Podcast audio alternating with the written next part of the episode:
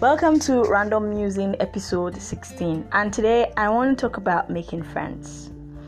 For some people, making friends come to them very easily. Most people would even list it as one of their hobbies. Oh wow, I really love to make friends and I love to meet new people. But when it comes to me, wow, meeting new people, I don't have a problem with that. If all we're gonna have is 30 minutes of good conversation and we talk and we share knowledge and I'm out the door, I'm good. But if you say becoming friends, like people who are going to be friends, are going to check up on each other, say hello, hi to each other all the time, talk about things, and share really deep values together, then there comes a problem. I don't know how to do that with everybody because, first off, before I can be friends with you, I have to feel some sort of emotional and spiritual connection. Am I the only person who is like that, or everyone is like that?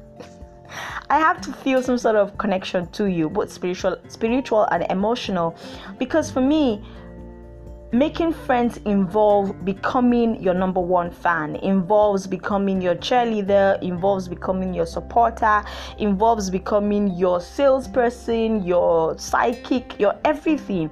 I immerse myself in my friend's life and i expect that they do the same for me. I'm not the kind of person that would say, Oh, I don't expect anything from my friends. No, I expect a lot from my friends because that's what I'm going to be offering them as well.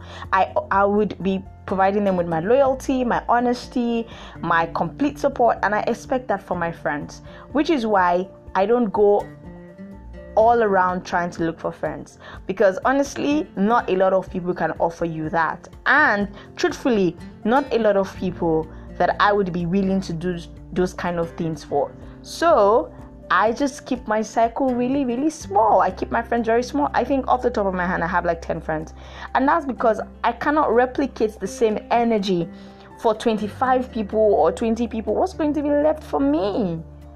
I have to take care of me as well for me to be able to give to my friends, which is why my friends are very small.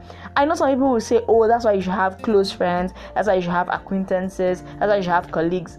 Um, that doesn't work for me. If you're in my life, you're in my life, you are my friend, I am a part of you, true and true.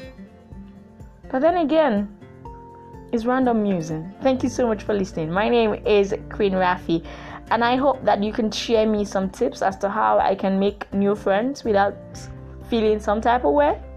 I'll be hoping to listen to that. Thank you for listening. My name is Queen Rafi, and this is Queen Rafi Space, my podcast.